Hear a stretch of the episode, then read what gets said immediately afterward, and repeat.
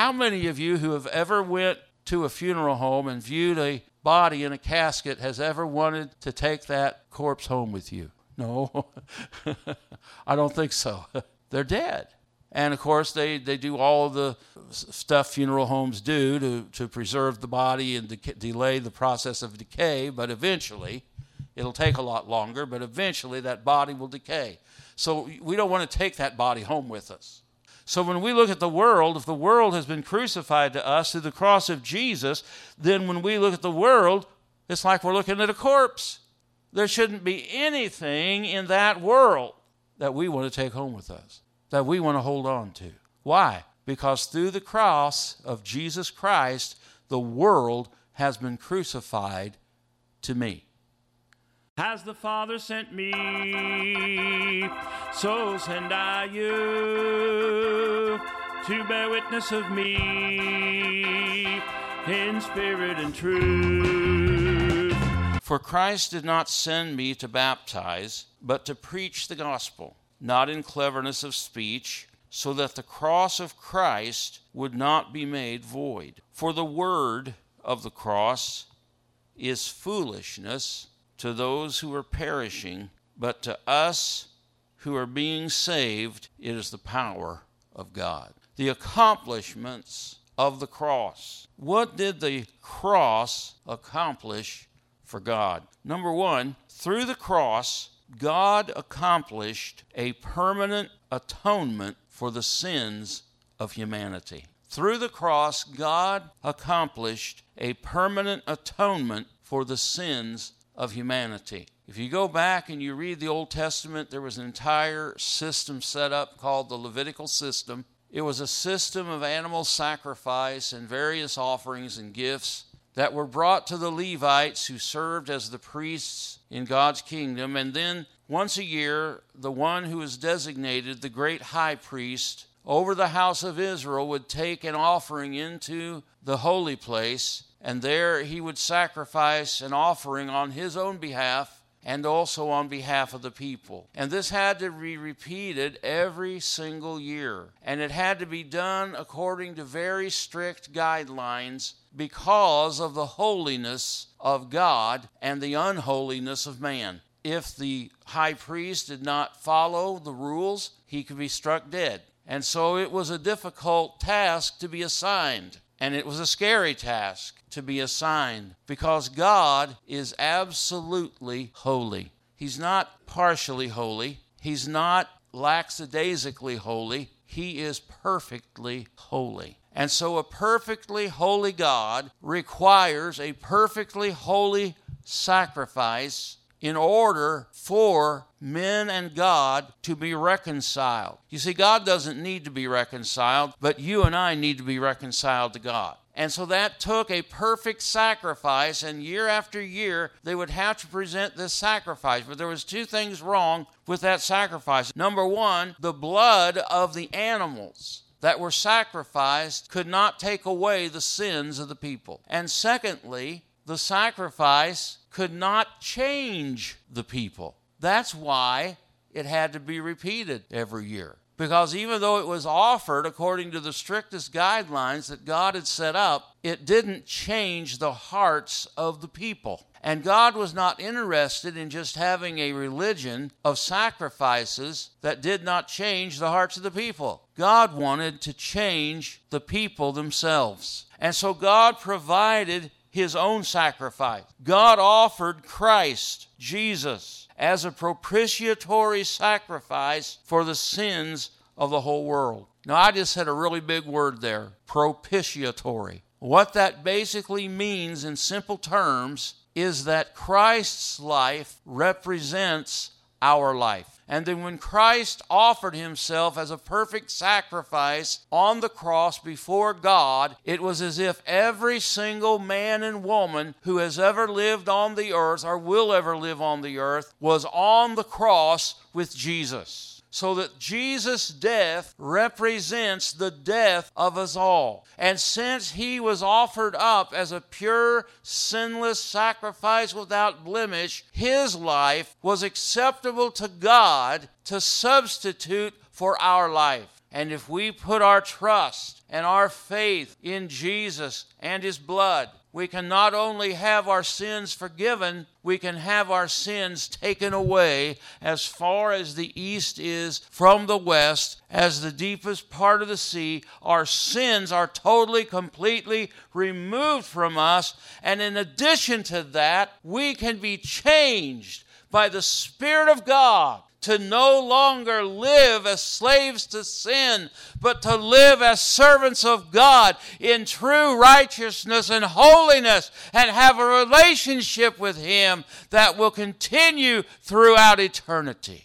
That's what God accomplished through the cross. He offered Christ as a propitiatory sacrifice for the sins of the world. Not only did God offer him as a sacrifice, God appointed him as our great high priest to intercede and mediate between God and humanity forever. God appointed Jesus as our great high priest to intercede and mediate between God and humanity forever. The book of Hebrews talks about the old Levitical system and the old priesthood. And it said the former priests, on the one hand, existed in greater numbers because they were prevented by death from continuing. The high priest would live however long he lived, and then he would die, and then someone else in his family line who was next in line would have to come up and assume the role of high priest. So there was a great number of those high priests because they were prevented by death from continuing. But Jesus, on the other hand, because he continues forever. He is our great high priest who lives forevermore, holds his priesthood permanently. And if you wonder what Jesus has been doing for the last 2,000 years, he's been doing two things that I can find in Scripture. Number one, he is still serving as our great high priest, he is still interceding for us before the Father. If you ever ask yourself the question, why hasn't God poured out his judgment upon the earth already? And when you look around at the conditions in the world today, that sounds like a logical question. Why, God, if you allowed this to go on for so long? God, why haven't you judged the sin of the world? God, why haven't you put an end to this already?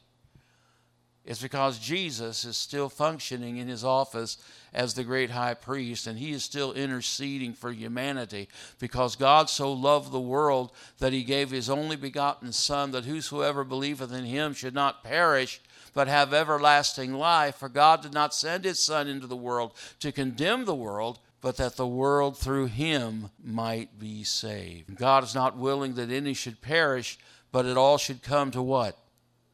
Repentance. So that's why he hasn't judged the world yet. There's a time of judgment. And today is not the day of judgment. Today is the day of what? Salvation. Hallelujah. It is still the day of salvation. And Jesus is still functioning as our great high priest. And not only that, the second thing he's doing is he has been preparing a place for us. And when the fullness of time comes once again, and it's the time of the Gentiles has come to an end, and the time of salvation, the day of salvation has come to a close, then God will begin the day of the Lord, the day of judgment. But we're not there yet. We still, in God's mercy, have time to reach our families, to reach our loved ones, to reach our friends, to reach our neighbors and to let them know that God has set a day when He will judge the world with justice through the man He has appointed, and He has given proof of this to all men by raising Him from the dead. And call people, both men and women, boys and girls, to the ark of safety, to faith in the Lord Jesus Christ, who shall save us and keep us forever. Hallelujah. So God offered Christ as a propitiatory offering or sacrifice for the sins of the whole world. He appointed Christ as high priest to intercede and mediate between God and humanity forever. Through the cross, God accomplished the union of Jews and Gentiles into one body. God has never desired for people to be divided. And we can look right now in our own nation and see the results of division, what division is doing to our nation, how it's pulling us apart. And that was just as true in the time before the cross as it is right now. You had the Jews who had been called by God to be a kingdom of priests and a holy nation, so that the glory of the Lord might fill the earth as the waters cover the sea, and that the knowledge of God would be known everywhere through their obedience and through their service to God. And then you have the Gentiles who were without God, without the covenants of the promise. They were separated from the commonwealth of Israel. They were outside the promises of God. And God sent his son born of a woman, born under law, to redeem those under the law, that we might receive the full rights of sons. Listen to what the scripture says here. Therefore, remember that formerly you, the Gentiles in the flesh, who are called uncircumcised by the so called circumcision. What he's talking about is the difference there between being called a Jew, which meant you were circumcised and you came under all the ordinances and all of the regulations of the law of Moses, or you were called the uncircumcised, or men without the law, or Gentiles. He says, Remember, you were at that time, meaning the time before the cross, the time before Jesus' death. You at that time were separate from Christ, excluded from the commonwealth of Israel, and strangers to the covenants of promise, having no hope and without God in the world. That was the condition of everyone outside the covenant that God made with Abraham before the cross of Christ. That was everybody except them were under the promises of the covenant. But now in Christ Jesus, you who were formerly far off have been brought near by the blood of Christ. So the Gentiles were far away from God, and then God offered his Son as a sacrifice for our sins.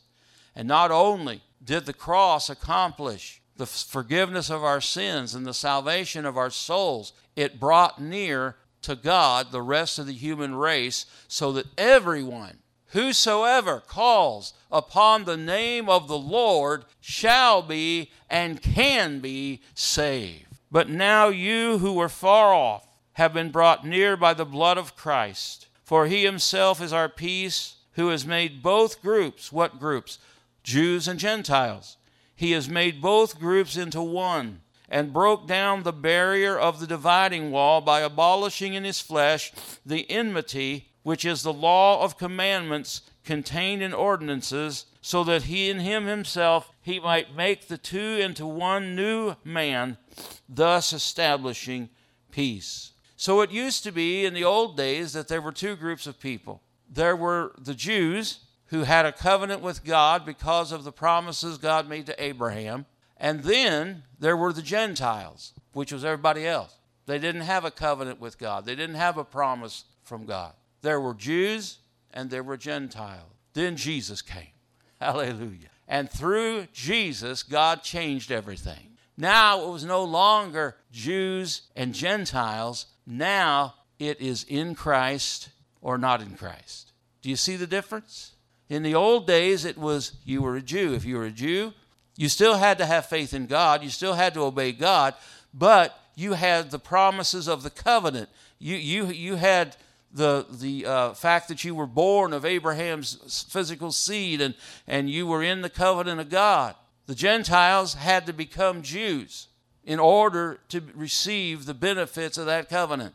So then Jesus came, and God said, We're not going to do it that way anymore. I'm not going to have a group called Jews over here and a group called Gentiles over here. I'm going to have my son. And you can come into the kingdom of God. You can have the covenants of the promise. You can have an inheritance in my kingdom through faith in my son. It doesn't matter what race you are of. It doesn't matter what color of your skin. It doesn't matter what your ethnic background. It doesn't matter whether you're rich or poor. It doesn't matter if you're pretty or ugly. of course, that's a human estimation. If you have faith in my son, you can be saved. It says, For he himself is our peace, who has made both groups into one and broke down the barrier of the dividing wall by abolishing in his flesh the enmity, which is the law of commandments contained in ordinances, so that in himself he might make the two into one new man, thus establishing peace, and might reconcile both in one body to God through the cross. So that is what God accomplished through the cross. He made one body of both Jew and Gentile through the cross. And then, through the cross, God made a new creation in Christ Jesus possible. Because remember, the old sacrifices and what I said about them is that they were required to be made to cover the sins of the people, but they had to be repeated every year. And not only that, they didn't change the people. But through the cross, God made it possible for men and women to not only have their sins taken away, but to become a new creature, become a new creation in Christ Jesus. And that is really what our life in this world is all about. Once we come to know the Lord, before we come to know the Lord, we're not in Christ. But after we come to know the Lord, we are in Christ Jesus, who has become wisdom for us from God. That is our righteousness, holiness, and sanctification. Jesus becomes all those things for us. That's 1 Corinthians 1:31. But we need to be made new. We need to be changed. And if any man be in Christ, he is a new creation. Old things have passed away, and behold, all things become new. Now, I grew up as a Pentecostal, and I remember growing up in the church and people who were still struggling with sin in their life, or they were still struggling with, with habits in their life.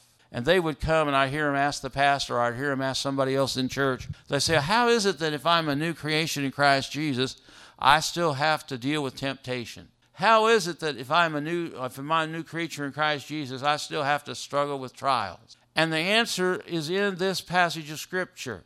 Old things have passed away. Well, what has passed away? The basis upon which you live your life. The basis upon which you live your life. There's another scripture that I almost chose for my text this morning, and it's in the King James Version, is the way I memorized it as a kid. It says, God forbid that I should glory, save in the cross of my Lord Jesus Christ, by whom the world is crucified unto me, and I unto the world. And you know, when you read that in the King James Version, it, it, it sounds so pretty. It, it is so poetic. You know, I mean, I just repeat it all, oh my God, you know. But what is it really saying?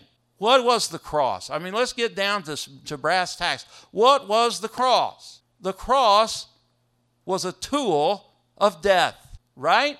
That's what they used the cross for. They used the cross to put people to death. In fact, for almost 800 years, crucifixion was the most common form of execution for prisoners whether they were political prisoners, whether they were religious agitators, or, or anybody else who didn't have civil rights, crucifixion was the way they put people to death. There were hundreds and thousands of people who were crucified. The difference with Jesus' crucifixion is that he was the spotless Lamb of God. And his sacrifice took away our sins and makes us a new creation in him. So, why would Paul say this? God forbid that I should glory save, which actually means accept, except in the cross. Well, why would anybody want to glory in the cross? Well, our most obvious answer would be, well, because Jesus died on the cross to forgive us our sins and take our sins away. Yeah, that, but that's not what Paul says. In fact, when Paul says those words, God forbid that I should glory save in the cross of my Lord Jesus Christ, he doesn't say one word about the blood of Jesus taking away our sins. He doesn't say one word about the sacrifice. He doesn't say one word about our sins being forgiven and taken as far away from the east as the west. He doesn't say a word about them being tossed into the depths of the sea. Instead, he says this God forbid that I should glory save in the cross of my Lord Jesus Christ, by whom the world has been crucified unto me. Now, think about that for a second. Through the cross of Jesus Christ, the world has been crucified to the people who are in Christ. I want to say that again. Through the cross of Christ, the world has been crucified to the people who are in Christ. What does that mean? That means that if you are alive in Christ through faith in God's Son, The cross has crucified the world to you so that when you look at the world, what do you see?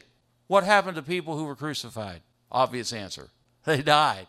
So when you look at the world, if you are in Christ, you've come through the cross, you are in Christ, the world has been crucified to you. What do you see being in Christ when you look at the world? Anybody? Death. When I look at the world, if I am in Christ, I shouldn't see anything that appeals to me. How many of us have went to a funeral home? Now, you go to a funeral home and, and there's an open casket, hopefully, and the person has been dressed up in their finest. They put makeup on their face. They look pretty good in that casket, actually. How many of you who have ever went to a funeral home and viewed a body in a casket has ever wanted to take that corpse home with you? No, I don't think so. They're dead. And of course, they, they do all the stuff funeral homes do to, to preserve the body and de- delay the process of decay, but eventually, it'll take a lot longer, but eventually that body will decay. So we don't want to take that body home with us. So when we look at the world, if the world has been crucified to us through the cross of Jesus, then when we look at the world, it's like we're looking at a corpse. There shouldn't be anything in that world that we want to take home with us, that we want to hold on to. Why? Because through the cross of Jesus Christ, the world has been crucified to me. But that's not all that Paul said.